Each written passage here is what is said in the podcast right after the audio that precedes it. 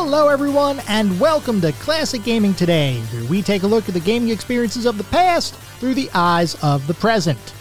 I am your host, Tony, and today we're going to look at Desert Strike Return to the Gulf, an isometric perspective helicopter action title developed and published by Electronic Arts and released for the Sega Genesis in 1992, with numerous ports and conversions following. We're going to talk about that game in just a couple minutes, but first, as is usual, just a little bit of housekeeping up front. This is episode number 58. I'm excited to be here. I hope all of you are as well. If you'd like to reach out, let me know how I'm doing, provide feedback, comments, suggestions, or just talk about classic games and technology in general.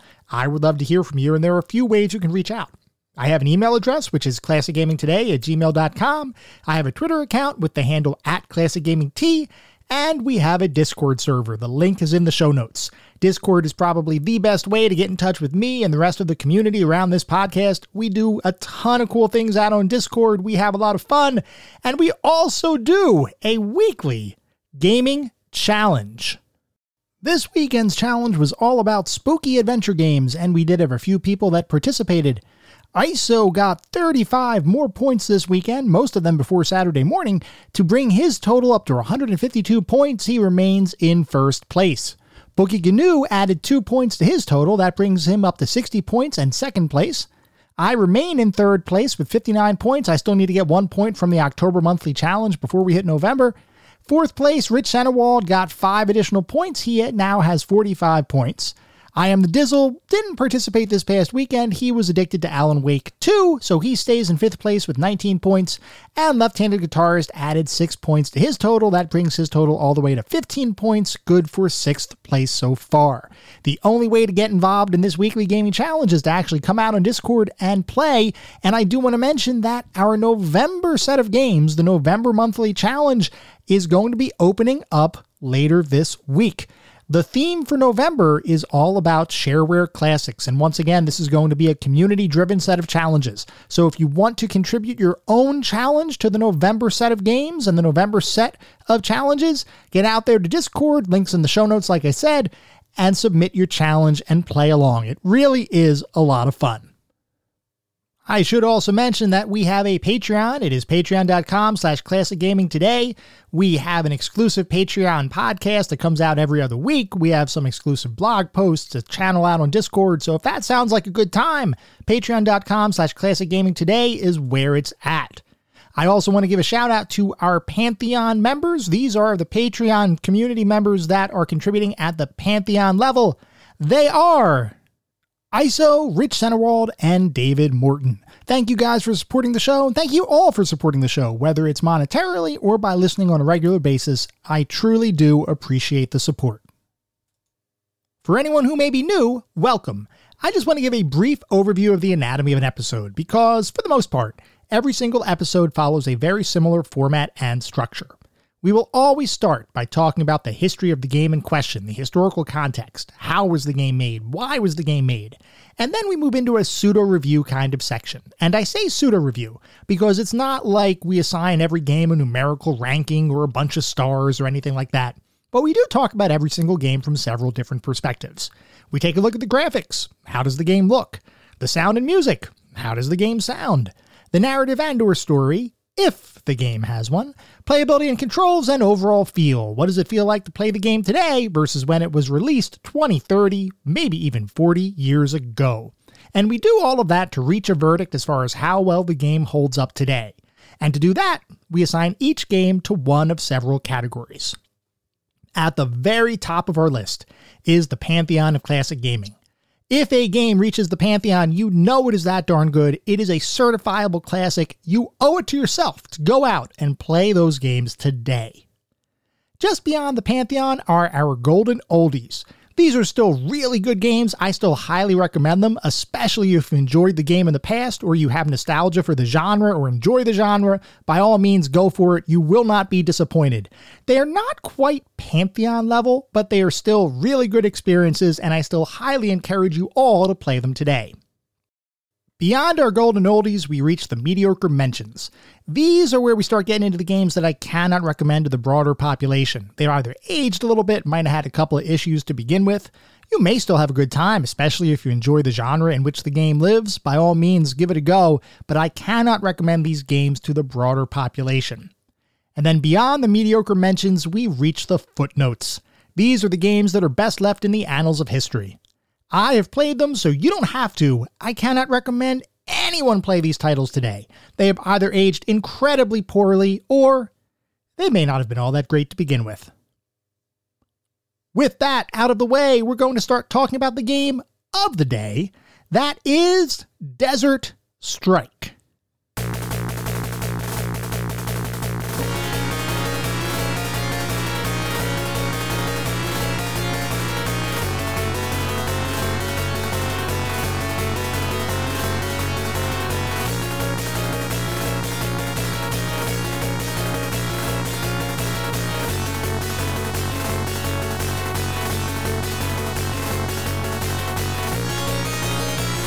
Desert Strike Return to the Gulf is an isometric perspective helicopter action title developed and published by Electronic Arts and released for the Sega Genesis in 1992, with a bunch of ports and conversions following that initial release.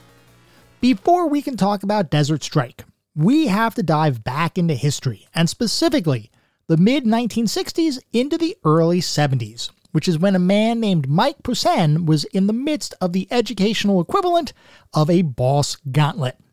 Posehn was attending the University of California, Berkeley, where he would challenge himself with completing bachelor's, master's, and PhD studies in mechanical engineering, and because that wasn't enough, also pursuing an additional master's degree in electrical engineering and computer science. Over a period of 10 years, he did in fact complete all of those degree programs, while also teaching himself Fortran, a very early computer programming language which he used to create a couple of simple programs, which he ended up enjoying. With that educational foundation firmly established, he had to figure out what he wanted to do now that he was effectively done with formal education. Now, as we've talked about a number of times during prior episodes of this podcast, the mid 70s was a period of time where technological advancement was rapidly accelerating. With the popularization of arcades as a social destination, the insertion of video game consoles into the home, and the proliferation of computer technology as something that consumers, not just businesses, would be able to utilize in their day to day lives. Posehn, like many individuals with similar engineering and computer science backgrounds, wanted to transfer his educational learning into something that would allow him to apply his technological know how on something worthwhile, which is why he decided to join the Lawrence Livermore Laboratory in 1974. The Lawrence Livermore Laboratory, for those who may not be aware, originated as a radiation research laboratory that was founded at the University of California in 1952, and over the years would become one of the preeminent nuclear weapon development labs in the world, with a number of experimental weapons, warheads, and missiles developed for and delivered to the United States military. This weapon development was especially prominent during the Cold War era, when the Soviet Union and the United States were in a constant competition to develop technology and weapons that would one up one another. When Posehn joined the lab in 1974, he was tasked with developing computer systems for use in environmental testing, which was an area of increasing importance at the lab, considering the focus of the time on nuclear weapons and related environmental impacts. Putting his computer, electrical, and mechanical knowledge to use, Posehn would continue working at the lab for several years until he decided in 1977 to break away and form his own company focused on developing software for the personal computer market. Before we continue, though, we need to take a step back and talk about the personal computer market in 1977, and specifically what I mean when I say personal computer market. As many likely know, computers as a concept have existed for a long time, though for many years they were designed to only be used by large companies, educational institutions, and other organizations where their computational power could be put to good use. Early computers were gargantuan machines that oftentimes took up entire rooms in large buildings, which, as you might expect, didn't exactly endear them to being used in homes. It's not like gigantic computer room with its own power, ventilation, and cooling was common on many homebuyer must-have list of amenities when shopping around for a new house. computers were hugely impactful across a number of industries. They just hadn't made their way into the home yet. All of that would change in 1977, when the first true personal computers would be released on the market, those being the Apple II, the Tandy Radio Shack TRS 80, and the Commodore Personal Electronic Transactor, or PET. These machines, while primitive by modern standards, were the first efforts in miniaturizing computer technology and creating something that could actually be used in someone's home without needing dedicated floor space to store and maintain the machine. So, 1977 was effectively the start of the personal computer market, which is to say, when Mike Posehn decided to leave his job at the Lawrence Livermore Laboratory and create his own company focused on developing software for personal computers, this was a major risk. Sure, the potential was there, and Posehn had had some success in developing and selling software via magazine ads while he was still working at the lab, but there was really no guarantee that the personal computer market would take off. Posehn was in uncharted waters, and he knew he would need to do something special to turn his pursuit into a successful business. Now, I know this podcast is primarily focused on classic gaming, but the fact is, back at the advent of the personal computer market, the focus was squarely on productivity as opposed to fun. When you bought a shiny new Apple II, you were likely going to use it to either improve your productivity or to manage some aspect of your life you were not buying a computer to play games. Obviously, that would all change relatively quickly, but it'd still be several years before games would become more prevalent on computers in the home. Posehn Software Company would focus on the productivity market exclusively, and would in fact become a relatively major player in the productivity software world. Over a seven year period, his company would churn out a number of software titles, including the first project management software for personal computers named Milestone, one of the first task management software packages called VisiSchedule, and Datebook, which helped individuals manage personal appointments. While there's not a ton of info on these early computer programs, they ended up doing some solid business, so much so that bigger companies were starting to take notice with one of those companies being none other than Electronic Arts. Nowadays, Electronic Arts is portrayed by many as a soulless corporate behemoth that cares more about bottom line dollars than consumer interests. But back in the early 80s, Electronic Arts was actually a company focused on creating innovative games where creators and developers were celebrated. Its founder, Trip Hawkins, envisioned a company that would one day be the biggest, most advanced software development studio in the world. And to help him try to reach that goal, he began courting a number of different developers and companies, seeking out acquisitions where possible, while in other instances, simply poaching quality employees from other established companies. In 1984, Electronic Arts was two years old, and while its focus had been squarely on the video and computer game market, it began to see some competitors strike out in other directions, some of which were hugely successful. Specifically, Trip Hawkins noticed how successful fellow publisher Broderbund was with the release of the computer productivity application The Print Shop, and he thought it might make sense for Electronic Arts to expand beyond games and enter the productivity market. Which is why, in 1984, Mike Posehn's company fell squarely in Electronic Arts' crosshairs, and EA would end up acquiring Posehn's company and releasing the first personal information management software entitled Get Organized shortly after the acquisition. While Get Organized was an innovative piece of software, especially for the time, it ultimately failed to garner any significant interest in the market, so Electronic Arts quickly reverted back to their games only focus, while Mike Posehn went off to create a brand new company, Granite Bay Software, while still acting as an EA partner for developing new software. In yet another first, Posehn and Granite Bay Software would be asked to develop a product called Deluxe Video, which was marketed as the first desktop video editing software available for personal computers. Granite Bay Software would develop multiple versions of that software, with EA acting as the publisher, similar to how they published the incredibly popular image editing software Deluxe Paint, which was a program that basically became synonymous with computer graphics in the 80s and 90s. Seriously, if you ever look up some of the more technical aspects of the games created during this time frame, almost all of them used Deluxe Paint for their graphics needs. Posehn's work on Deluxe Video was meant to be a complementary package to Deluxe Paint, albeit for video editing as opposed to direct graphics creation and manipulation. And similar to Deluxe Paint, was primarily marketed for Amiga computer users. Posehn's company was generating moderate but not blockbuster sales for EA, especially in comparison to many of Electronic Arts' game publishing deals they had brokered. But despite those less than stellar sales, the leadership team at EA recognized that Posehn himself was an insanely talented developer, as he had proven throughout his career up to that point.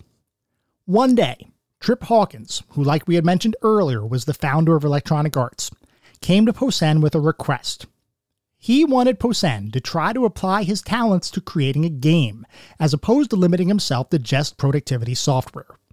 Hawkins was a proponent of the work Granite Bay Software had been doing up to this point, but with EA's primary focus being the development and publishing of video and computer games, Hawkins was curious what someone like Posehn would do if given the opportunity to break into the games industry. There was only one problem. For all of Posehn's technical know how and expertise, he was never really a gamer. So, when Hawkins asked Posehn to try to create a game, he didn't really know what kind of game or experience would be best to work on. Luckily for Posehn, though, Hawkins didn't come forward with a blank slate. He already had a concept in mind for a potential title. Hawkins, like many other gamers and software developers in the 1980s, had been a huge fan of a previously released helicopter rescue title called Choplifter, and he wanted to see if Posehn would be able to create a title in a similar vein, albeit one with all of the modern amenities and features that had been introduced in the time following Choplifter's 1982 original release date. More specifically, Hawkins wanted the game to take advantage of the new console technology that was on the horizon, most prominently the 16 bit Sega Genesis console that was on the verge of being released. Hawkins believed that a modernized version of a game like Choplifter would appeal to a wide variety of gamers, and if Posehn could take the fundamental gameplay and enhance it based on 16 bit technology, there was a strong chance that they would have a hit on their hands. Though at this point, we should probably take a step back and talk about Choplifter itself, since it was an incredibly influential game for the time in which it was released. Choplifter was developed by a man named Dan Gorlin over a period of six months and would be released as a cinematic helicopter hostage rescue mission kind of experience. Originally conceived as a three dimensional helicopter simulation, Gorlin would end up making a number of changes before the title would be released to the public. For one, trying to create a three dimensional experience in 1982 was prohibitively difficult given the technology available at the time. So he instead decided to focus on a side view perspective, similar to the classic arcade title Defender. Secondly, the act of actually piloting the helicopter in the game was just a bit too simulation centric for the general game playing population, so Gorlin spent time working with the game's eventual publisher, Broderbund, to refine the flight mechanics while at the same time adding in additional action styled elements like enemy tanks and planes, as well as hostages to be rescued. The end result was a title that was critically acclaimed and commercially successful. So much so that a number of more graphically advanced remakes and sequels would be made for various gaming platforms in the years that would follow. Choplifter would also serve as inspiration for a number of future game developers, including Jordan Mechner, who actually considered Dan Gorlin to be one of his heroes, at least in the realm of computer game development. We talked about this a bit during our episode on Karateka, but Mechner looked at Choplifter as one of the first games that transcended being a simple arcade experience, and instead added in a degree of cinematic flair. When you played Choplifter, you weren't just trying to get a high score you were attempting to rescue hostages, which added a sense of real world weight to the gameplay. Gorlin himself tried to accentuate the fact that Choplifter was meant to be a more of a cinematic experience as opposed to a simple arcade title, even going so far as to eschew the traditional game over screen that accompanied nearly every video game up to that point. Instead, when a player completed his or her mission, success or failure, they were met with a screen that said, The End. I know that sounds like a minor semantic shift, but it was enough to make people feel like the game had a much deeper story, so to speak, than other games of the time. Now, I do feel the need to mention that while Choplifter was certainly more cinematic than many games of the time, if you play it today, you'll very clearly see that it is still an arcade styled simple title. Sure, you may not be competing for a high score per se, but you still have a certain number of hostages available for saving in your mission, and your goal, while not explicitly stated as such, is to rescue as many hostages as possible. The only longevity in the title is improving your own skill over time to increase your hostage rescue rate. And while that gameplay loop is strangely addicting, it is not necessarily a super deep experience by today's standards. It's not like you had a bunch of different missions with varying objectives to complete. You effectively have a single static map every single time you played the game, and two enemy types trying to prevent you from succeeding in your rescue mission. That is pretty much all there was to the game. I don't mean to suggest, though, that there's anything wrong with the game as designed. And the fact is, for the early 80s, Choplifter was revolutionary. I recently played it myself, and I can say from personal experience that the game is fun to mess around with. And if you feel so inclined to continue to improve your skills, you can get a pretty good amount of gameplay out of it. I'm simply suggesting that the depth of the experience is relative to the time period in which it was originally released. I mention all of this to provide some context around the request Trip Hawkins made to Mike Posehn. When Posehn sat down to begin developing his new game, all he had in terms of inspiration was the 1982 version of Choplifter, and considering he wasn't himself an avid gamer, he didn't have a large number of other game experiences to draw upon. So, Posehn effectively started with a blank slate as he set off to create his brand new helicopter rescue action title, known at the time as Beirut Breakout. As we've talked about before, Posehn is more of a technology guy, not necessarily a designer, which is why the very first thing he tackled as he began working on Beirut Breakout was the creation of the game's engine. Posehn looked at Choplifter and surmised very early on that the core gameplay loop wasn't really focused on story or narrative. It was really about the act of flying the helicopter itself, which he thought was fun and engaging. Because of that, his early prototypes for the game were focused simply on the act of flying around and blowing stuff up, with smoothly animated three dimensional, so to speak, vehicles and enemies maneuvering around a large battlefield, played from an isometric perspective. There were no goals for the player to accomplish. There were no missions to complete. There was no score to accumulate. There was simply the act of flying around a military styled sandbox, blowing up other things inside the game world. While that concept honestly sounds pretty darn fun. The fact is, a purely sandbox helicopter experience might have been just a bit too freeform for an early Sega Genesis title, and it wasn't clear that an experience without any appreciable direction would appeal to many gamers. So, Electronic Arts decided to assign another individual, John Manley, to the project. Manley would be responsible for bringing more traditional game design elements to the game, while Posehn and Granite Bay Software would continue to work on the technology. Manley would begin coming up with a structure for how to turn a sandbox into a full fledged game. Before we get to that, though, let's take a look at some of the more technical aspects of the game. Like I had mentioned, Beirut Breakout was designed to utilize three dimensional visuals presented via an isometric perspective, which, for those who may need a refresher, is effectively an angled tops down kind of view, similar to what you might see in many action role playing games like Diablo.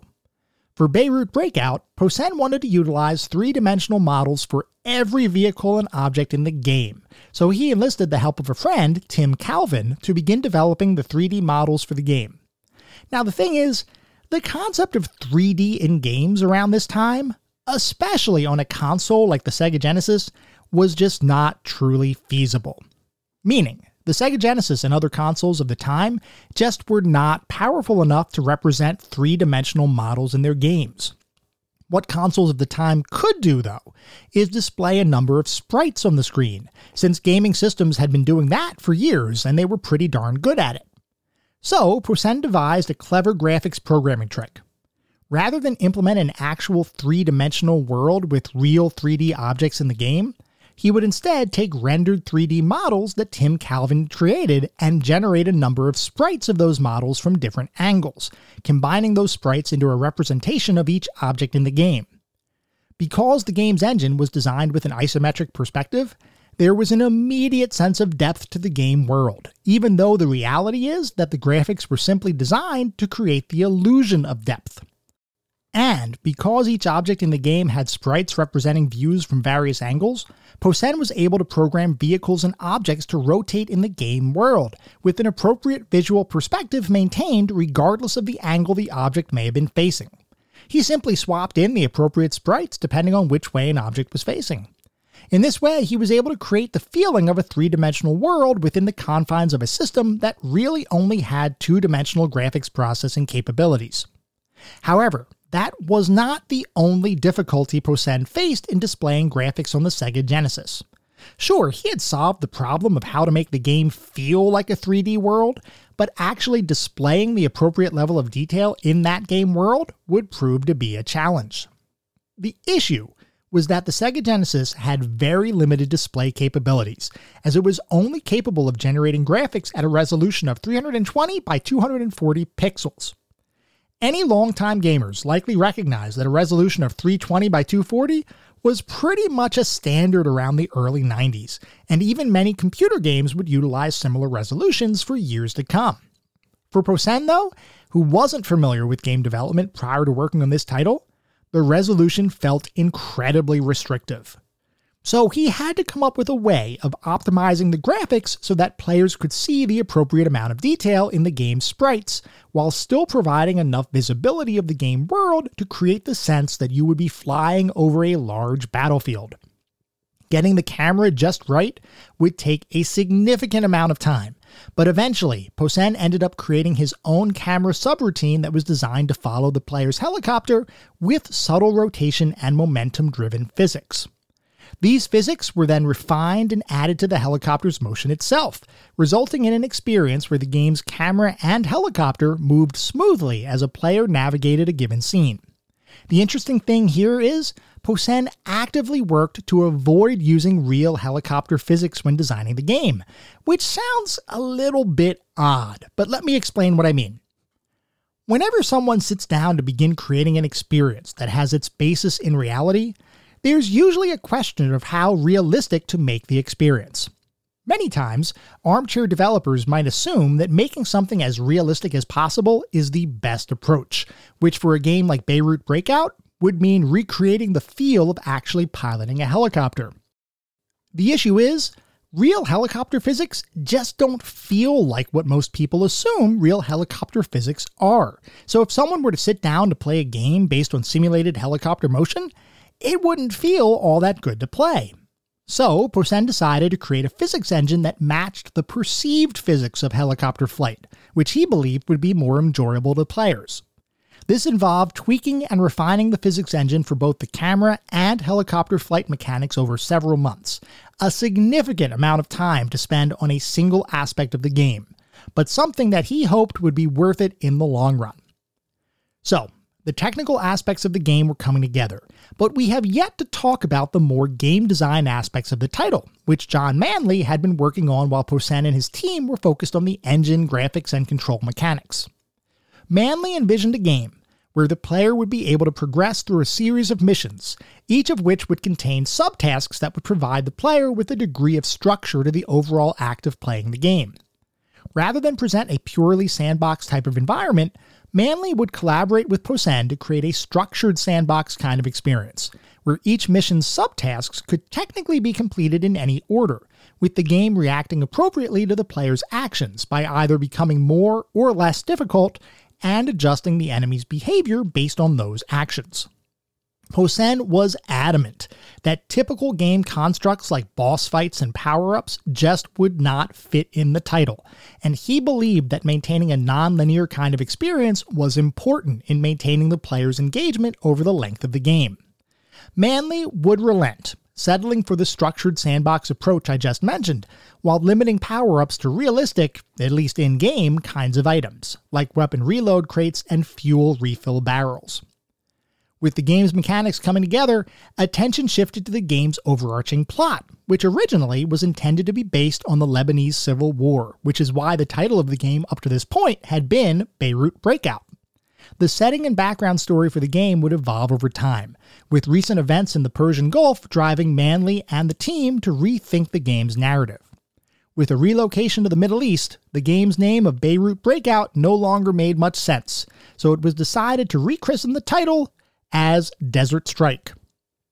Interestingly, despite the fact that the game ended up being developed right around the time the Gulf War was escalating, Manley maintains that the majority of the game's story was written well before Operation Desert Shield began. Apparently, Manley and Posehn were sitting in the office working on the title when they noticed a breaking news story on the conflict in the Middle East. While the focus of their work may have been unintended and to a degree prophetic, the fact is that many people assumed Desert Strike was a game created in direct response to the Gulf War. Considering all of the info we have at our disposal is effectively secondhand knowledge, I have no way of knowing what's true or not. What I can say, though, is that the timing of the real world Middle Eastern conflict made the development and release of Desert Strike feel as though it were linked to those wartime current events. It may not have been, but as many people say, perception can sometimes become reality. Regardless, Desert Strike would eventually release on the Sega Genesis in 1992, at which point it was met with universal critical and commercial success. Many critics praised the game's gameplay, graphics, and flight mechanics, with several publications claiming it was one of, if not the, best shooter available on Sega's relatively young 16 bit console. There were some critics who claimed the game was made in bad taste, once again owing to that perception of being tied to the Gulf War. But even those critics couldn't deny that the game was well designed with an interesting and engaging gameplay loop. Over time, Desert Strike would continue to garner the praise of gamers and critics alike, and in fact, it was so successful that it would, shortly after its release, become the highest selling Electronic Arts title of all time. Of course, that record doesn't still stand, but it's a testament to the popularity and quality of the game that it was able to ascend to that position. A number of ports to various other home consoles and computer platforms would follow, and the game would result in several pseudo sequels being developed over the following years, all affectionately known as the Strike series of games. Beyond Desert Strike, additional titles included Jungle Strike, Urban Strike, Soviet Strike, and Nuclear Strike, all of which went on to evolve the base helicopter gameplay originally introduced in Desert Strike. While Mike Posehn would only be involved tangentially in the releases that followed his original creation, his influence was certainly felt throughout every single one of those titles. Posehn and his company, Granite Bay Software, would remain active in the software development industry through 2022, though he would never return to create another game after Desert Strike.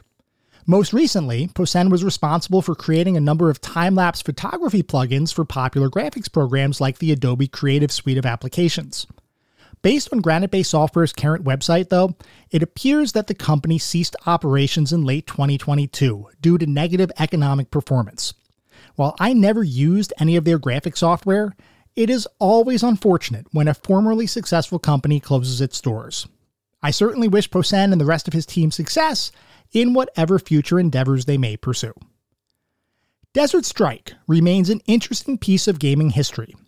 Born out of an executive's desire to modernize a popular early computer game from 1982, the title would come to life through the concerted efforts of several talented people, all of whom were able to capture the collective attention and focus of gamers and critics alike. Even today, there are a number of individuals who have been petitioning for a modern day remake for the Strike series of titles, which goes to show just how impactful they were across a wide range of the gaming population. While it's unclear if we'll ever see a modern Strike game, the fact remains that Desert Strike, as the first release in the series, was the title that paved the way for every sequel that would follow. And it is one of those rare instances where the original stands as tall as its more technologically advanced sequels. It is, to put it simply, a game that deserves to be remembered.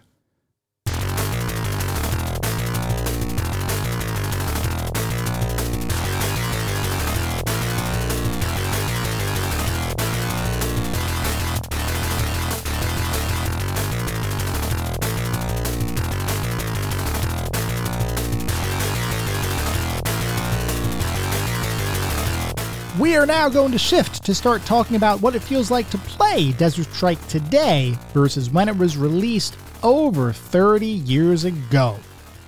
So, the main premise in Desert Strike is that you are an ace helicopter pilot and you're called into action to help stop a Middle Eastern dictator hell bent on mass destruction.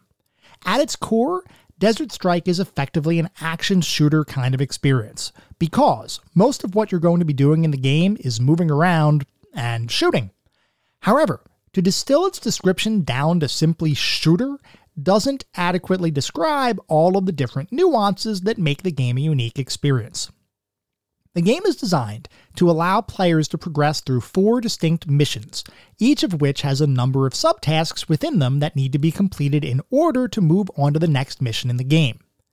Some people might hear that the game only consists of four missions and assume that this would be a short, lightweight experience. But that would actually be entirely false. You see, each mission, like I mentioned, has a number of subtasks that need to be completed in order to successfully finish any given mission. These subtasks are fairly varied and might include things like eliminating radar dishes to allow you to attack an enemy base, rescuing hostages, capturing enemy scientists, and destroying enemy buildings and structures. At the end of the day, each subtask really only takes on one of two forms Either you're rescuing or capturing someone, which utilizes the same helicopter winch mechanic, or you're shooting and blowing something up. That might sound like it'd get dull after a while, but the fact is that even though the mechanics behind each subtask aren't all that varied, the reasoning and situation behind each subtask makes each action feel unique. Sure, blowing up a bunch of radar dishes is mechanically and effectively the same thing as blowing up a bunch of enemy bunkers, but the combination of the game's included mission briefings, coupled with the graphics and environmental diversity, makes it all feel distinct. Speaking of blowing up a bunch of stuff, you have three distinct weapons at your disposal, each of which has limited ammunition. Your loadout includes a standard mounted machine gun, which you get a ton of ammunition for, a more powerful and limited quantity Hydra rocket, and then finally an ultra powerful and very limited quantity Hellfire missile. Each of these ammunition types are useful in different situations, and as you play the game, you'll start to find certain obstacles and enemies that are best dispatched with one weapon over another. Plus, considering that your overall ammunition is limited in supply, the game almost takes on a little bit of a puzzle flavor as you try to figure out how to complete all of the mission subtasks you've been asked to complete without running out of ammunition when you might most need it. Do you decide to destroy an enemy vehicle in one hit with a Hellfire missile, or do you pepper it with three Hydra rockets instead? Maybe that Hellfire would be better used on an enemy base. Or maybe if you clear out all of the enemies around the base, you can simply pepper the building with a hail of machine gun fire, which will take a long time to take down, but will also help to conserve your more powerful weapons. The decision is ultimately up to you, the player, and I thought the added strategy in choosing which weapons to use when was a nice addition to the game. Luckily, you do have the ability to acquire additional ammunition as you play the game, as there are different spots across each map where ammo crates will spawn, allowing you to pick them up. The act of picking up ammunition, as well as picking up anything else in the game world, like hostages or other items, is done using a traditional helicopter winch kind of system. What's interesting here, though, is that your ability to winch, as well as your general ability to shoot and maneuver your helicopter, is driven partly by your choice of co pilot. When you begin the game, you get to choose from one of several co pilots, each of whom have their own skill rankings that will either help or hinder your ability to play various aspects of the game. If you value a fast winch, choose the co pilot with the higher skill in that category, though that might mean that your shots are less accurate. This is another added layer of strategy that is another addition that I thought was a nice touch, though from my perspective, I don't think your co pilot is really going to make or break your playthrough. It's more of a stylistic thing, so I would just pick someone you think will complement your playstyle and have at it. As you play the game, not only will you have to manage your ammo, but you'll also have to deal with a constantly depleting fuel supply, as well as armor that will dwindle as you get attacked by a variety of enemy firepower. Scattered across each game world, similar to ammo crates, are fuel barrels and armor packs, each of which will replenish your fuel and armor supplies respectively. There are also a couple of other items that you can winch up from your helicopter, such as extra lives, which, by the way, can be incredibly useful, and a winch power up that makes your winch super fast. So, you're managing all of these different resources between your ammo, armor, and fuel, and as you're managing those resources, you also have to, you know, play the game, which involves maneuvering your helicopter around a fairly large isometric battlefield and taking on a variety of enemy forces, including on foot troops, rocket launcher enemies, assault vehicles, tanks, enemy helicopters, and incredibly powerful missile launchers. Each enemy weapon deals different amounts of damage to your helicopter, with some, like enemy foot soldiers, basically nicking your paint job, while other weapons, like the missile launchers attached to certain vehicles, absolutely wrecking you. Here's the interesting thing about enemy damage, though. You can, in certain instances, either make the game easier or harder for yourself depending on how you intend to play the game. A few minutes ago, I mentioned the general structure of missions in the game, where in any single mission you have a number of subtasks that you have to complete in order to ultimately progress further in the game. These subtasks, unlike many games, are actually able to be completed in any order, so I kind of fibbed a little bit. You can complete them in any order, and that does provide some degree of player freedom. And as you look across each mission's map, you'll notice that you basically have to pass some later subtasks in order to get to earlier subtasks in the subtask list. So you might think, no problem, I'll just take care of subtask 6 while I'm on my way to subtask 2. Only, in many instances, that is going to open yourself up to a world of hurt. Because even though you can technically complete mission subtasks in any order, a lot of the time, skipping those early subtasks makes later subtasks much more difficult.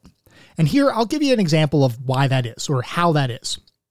You may be tasked with taking out a series of radar dishes, followed by assaulting an enemy power plant. Let's say you perform your subtasks in order. You take out the radar dishes and proceed to the power plant. You encounter some tough but manageable enemy defenses, complete your tasks, and continue on with your mission. Now, however, let's say you decide to go out of order and you go to the power plant before destroying those radar dishes. When you arrive at the power plant, you may encounter the same number of enemies, but each of them are buffed ridiculously and can pretty much destroy your helicopter in a couple of hits. Encountering such a difficulty spike might be frustrating for those who may not recognize this nuance in the game's design, as it was for me when I first started playing the game. I just assumed that as long as I completed all tasks in a mission, I would be fine. Not so, as I quickly learned. The difficulty jump for not completing prior subtasks is significant, so I recommend wherever possible, you tackle those subtasks in order, which makes the game difficulty curve seem much smoother. Also, to note, later missions will have subtasks hidden until you complete the prior task, effectively forcing you to complete your mission in order. Even that, though, isn't 100% true, as you can complete subtasks that are still listed as unknown on your mission list. It's just that the game won't tell you what that subtask is. You can still get credit for its completion, though, so no real issue there, just something to mention for awareness. I also should mention that even if you complete your mission subtasks in order, minimizing the potential for a difficulty spike, the game is still pretty challenging, and you will almost certainly die. I can also guarantee that there will be times when you fail a mission entirely, either by losing all of your lives or failing to complete some subtasks successfully, which means you have to start all the way back at the beginning of whatever mission you're on. There is a password system in the game, so long as you complete a mission in its entirety. You don't need to restart the game entirely because of that password system, but that being said, some of these missions can be pretty long, and especially in the last two missions, the real difficulty only comes near the end of your subtask list after you've already spent a good chunk of time clearing out the easier subtasks. Failing late in a mission can be a bit irritating, simply because of the time investment needed to get back to that failure spot, coupled with the fact that you may still be unsuccessful, which means you may need to restart the mission yet again. For me, it was really only the last two missions that posed any degree of real difficulty, and I probably ended up restarting each a good 7 to 10 times before I would eventually beat them. The last mission, however, is really long, so those failures in particular hurt a bunch. Anyway, assuming you persevere and dedicate some time to learning the game, you will eventually prevail, and you will likely feel like a super helicopter ace when you do. By the way, before we move on, I should mention that for this particular playthrough, I ended up playing the Sega Genesis version of the title, which was the original version that Mike Posehn and the team created. When I was younger, I owned the game on the Super Nintendo, so this is actually my first experience with the Sega Genesis version of the game. Overall, I didn't notice many differences between the two titles, at least based on my recollection of the Super NES port. The only major difference, which ultimately wasn't a dramatically huge deal, is the fact that the Super Nintendo controller had shoulder buttons, which you could use to hover side to side while maneuvering your helicopter.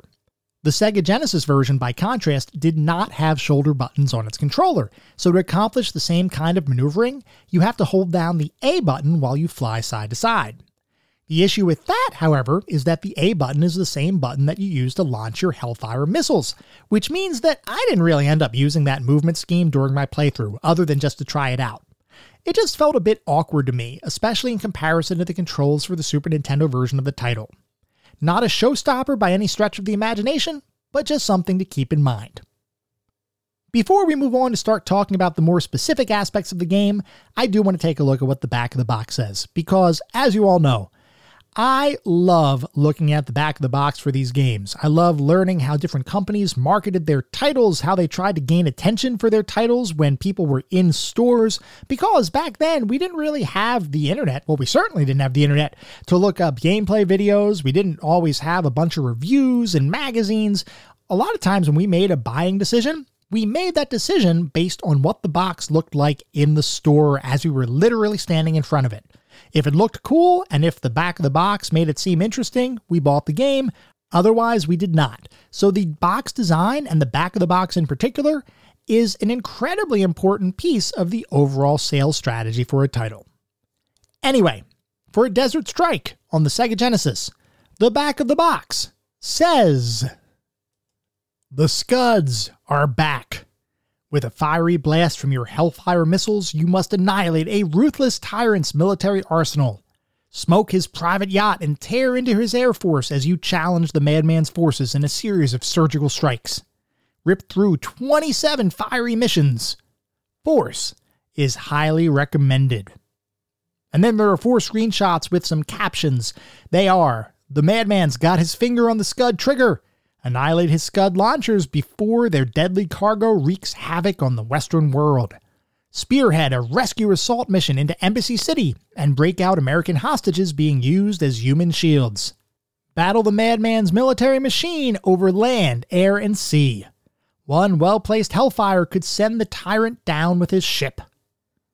Check out the onboard computer battle maps and satellite data for locations of enemy MiGs, Scuds, and dug in tank encampments. And then finally, massive intro and end sequences pay off your victories with full screen graphics. So that was the back of the box for Desert Strike. And I gotta say, it looks pretty darn good and certainly really good for a game from 1992. I, like I said, I did buy this game on the Super Nintendo. I did not look at the Super Nintendo box to see if it sold me on it. I gotta believe it's probably very similar to what the Genesis version had, it is pretty darn effective at selling the game and making it sound like an interesting experience that anybody who has an interest in helicopters or really action would want to take a look at. We're now going to move on to talk about the more specific aspects of the game. We're going to start by talking about the graphics.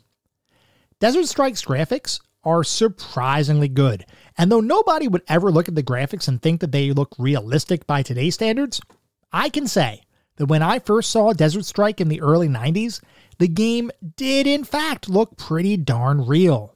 The environments in particular were very well designed, with nice detail across the entire battlefield, from the backgrounds to the buildings to the enemy vehicles. Everything looked great even today. Although rather than appear realistic, today I'd refer to the graphics as really high quality pixel art. I was particularly impressed by the isometric perspective, and the way that the sprites used in the game really did convey a feeling that the entire game was taking place in a three dimensional world.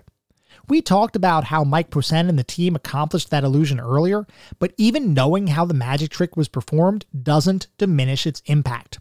Desert Strike simply looked great.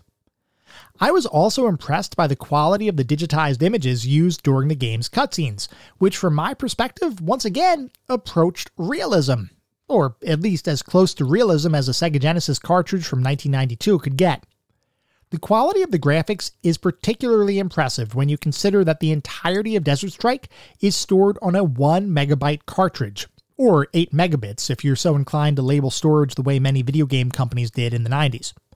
And by the way, almost every single ounce of storage was used. I read in an interview with Mike Posehn where he said that all but 8 bytes on the cartridge were used, and even then, he had to develop specific storage compression algorithms to get it all to work. To put it into perspective, this podcast episode will probably be somewhere around 70 megabytes in size. We'd be able to fit 70 Desert Strikes into this single audio file, which to me is just a little bit crazy. Anyway, my apologies for the tangent. Bottom line, Desert Strike looks really good from my perspective.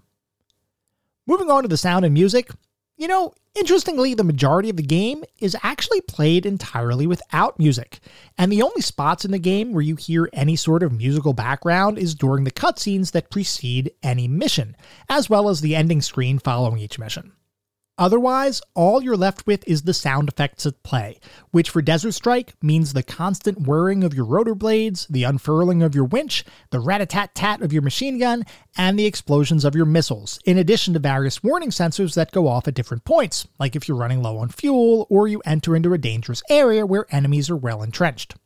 And I've got to say, this 100% worked for me. The lack of music added a degree of tension and drama to the action that I thought really elevated the game. I felt like a helicopter pilot in a war torn country, and the sound design for all of the effects in the game were remarkably well done. I honestly didn't even miss the lack of music, though when it did play during the cutscenes, it was uh, okay. I don't know, the music just felt really generic to me, and I think that if they had used similar styled music playing during the actual missions, it would have likely detracted from the experience. As it stands, the game's sound design was awesome, and the choice to not play music during missions was absolutely the right decision from my perspective. Definitely a home run for me, but like I said, the music that is in the game, eh, kind of a miss. Moving on to the narrative and story, in Desert Strike, you play as an ace helicopter pilot who is deployed to the Persian Gulf region due to escalating tensions and, more directly, the actions of a madman by the name of Kilbaba, known as General Kilbaba in the game. Through a series of offensive actions, Kilbaba has proclaimed himself dictator of the region and is beginning to amass a large number of military weapons and technology, including the development of nuclear weapons. This poses a significant risk, not just to the region, but to the world at large. So the United States sends you in, a lone helicopter pilot and co pilot team, to destroy enemy fortifications, rescue hostages, and ultimately put a stop to the madman's plans once and for all. Okay, let me get this out of the way up front. Yes, this is a fictionalized story, and I know John Manley claimed that most of the story was written before the whole Gulf War conflict really escalated in the early 90s. But there is more than a passing similarity to certain real life situations and individuals, especially when you look at some of the digitized cutscenes that appear in between missions. It's hard not to assume that Desert Strike was, at least in part, retrofitted from its original Beirut breakout idea to take advantage at least to a degree, of the real world conflict that was playing out while the game was being developed. I'm not judging, I'm simply saying there are a lot of similarities here. Putting that aside, the story is pretty straightforward without any real plot twists or anything like that. But for me, within the context of the game, it worked. The story provides just enough motivation to make you want to play the game and progress through its missions, and the various cutscenes that play out throughout the game, while simple, are effective in setting the stage for why you're doing what you're doing. It's not going to win any awards, but in a game that's primarily about the gameplay, any extra story is a nice added touch, so I really don't have any complaints here. The story is exactly what it needs to be, given the context of the game. Moving on to the playability and controls, we talked a little bit about the control scheme already. But effectively, you move your helicopter using your directional pad with the A, B, and C buttons each representing a different weapon type at your disposal. The controls here are pretty simple, though, like I mentioned earlier, the lack of additional buttons on the original Sega Genesis controllers makes the act of moving side to side more cumbersome than it needs to be, and can occasionally result in you accidentally firing and wasting one of your highest powered missiles. I was able to get through the game without using this particular mechanic much, if at all, mainly because I felt like I was at a disadvantage when I tried to use it though I did feel like there were certain sections where it would have been absolutely helpful to maneuver side to side while continuing on your current flight path. The Super Nintendo version allows for this kind of maneuvering much easier with its controller shoulder buttons, and I've read some people who say that to truly master the game, you need to get used to this kind of movement.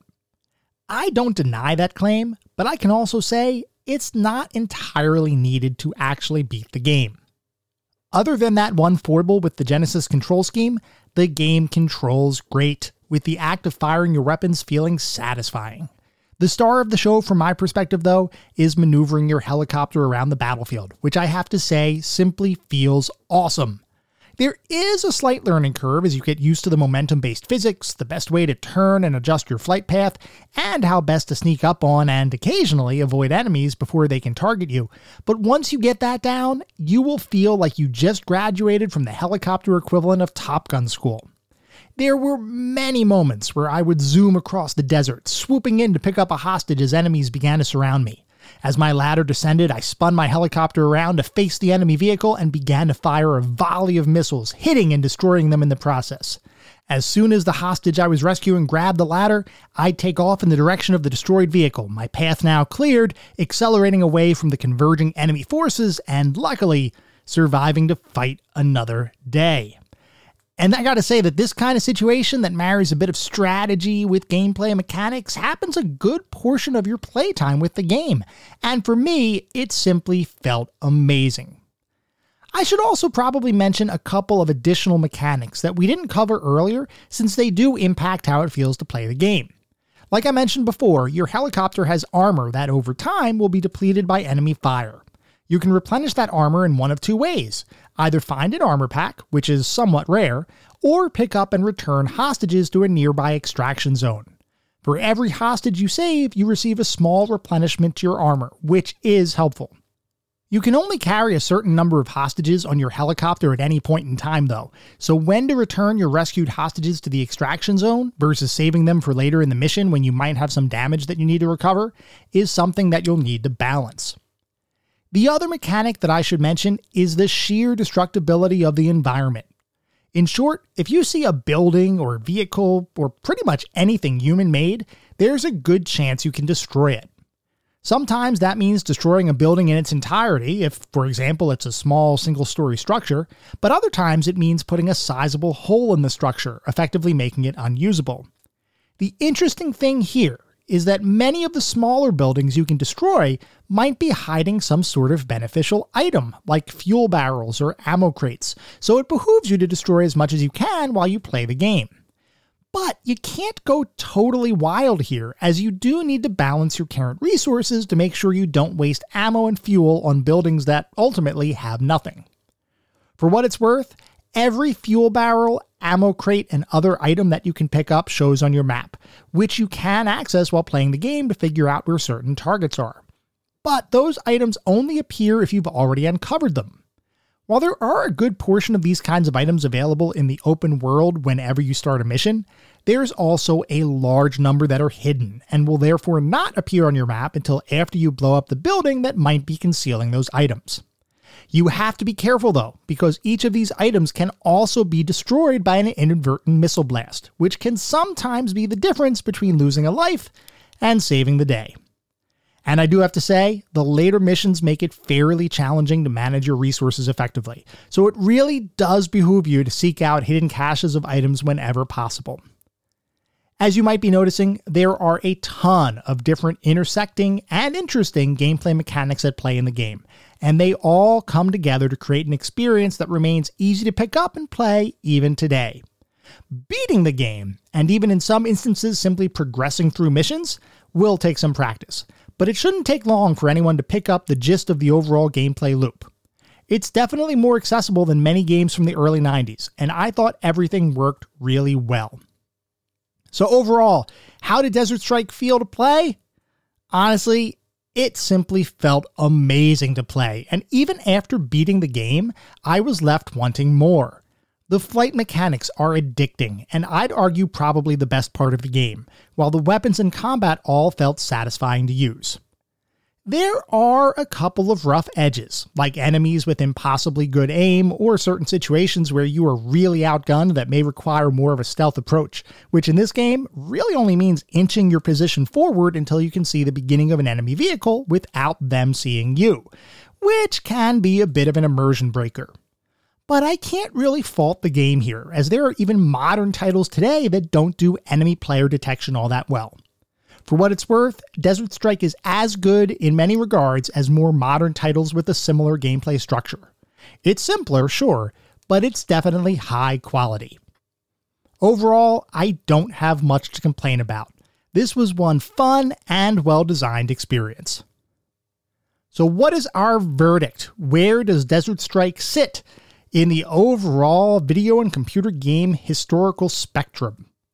Well, going into this episode, I was kind of assuming Desert Strike would be right in that golden oldie sweet spot because I remembered playing the game when I was younger and I thought I had a pretty good recollection of what I'd be getting into when I sat down to play the game. And I will say, most of my recollection was pretty spot on. That being said, I actually think Desert Strike is better than I remember it, which I can only assume is a result of me never playing the game enough as a kid to get really proficient at it. Playing through it recently, I did in fact spend a good amount of time playing it, and I can affirmatively say that Desert Strike is a high quality, engaging, and incredibly fun experience, and it is a game that I think everyone should spend some time playing. I honestly enjoyed it more than I thought I would given my prior experience with the title, and every moment I spent playing it was time well spent, even with some of the occasional frustration that would result by having to restart a mission after getting oh so close to beating it. Therefore, for me, Desert Strike absolutely deserves to be the newest inductee in our pantheon of classic gaming. It is honestly a really good game, and I encourage everyone out there to give it a try. I also 100% agree with those individuals who continue to push for a remake, or perhaps just a new release in the Strike line of games. Consider me a convert. This is something I absolutely want more of, and I can only imagine how awesome a modern remake of the game would be, assuming a quality studio had a chance to work on it. Whether we eventually get a remake or not, the fact is, Desert Strike in its original incarnation remains an amazing experience, and as such, deserves its spot in our pantheon of classic gaming.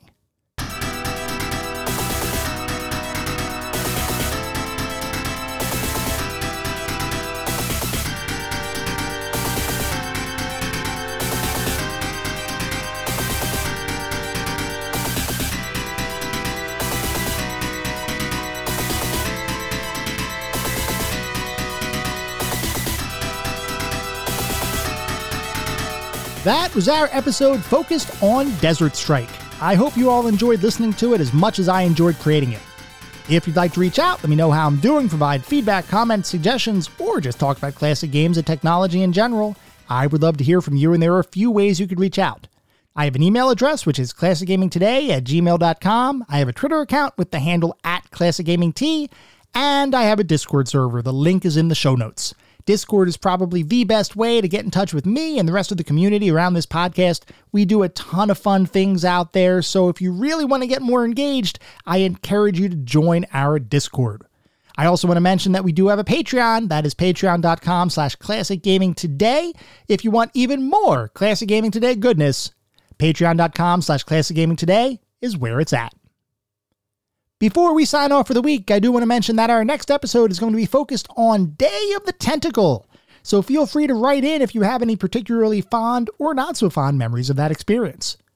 At the same time, I recognize you're likely listening to this podcast on any number of podcast services, and if you would feel so inclined, it would be great if you could leave me a review. This is not about bolstering star counts. This is not about trying to harvest a bunch of five star ratings, though if that happens, awesome, it means we're doing something right. No, what it's really all about is getting the feedback necessary to make sure that I can make this the best possible podcast it can be. The only way to do that is to get feedback from all of the listeners out there to make sure that this is hitting the mark for what you want to listen to. We get new listeners every single day, which is awesome. I want to continue to focus to make sure that I am making this the best podcast that I possibly can. We'll be back in around a week with our next episode focused on Day of the Tentacle. Until then, remember sometimes the games of the past are just as good, if not better, than the games of today. Goodbye, everyone.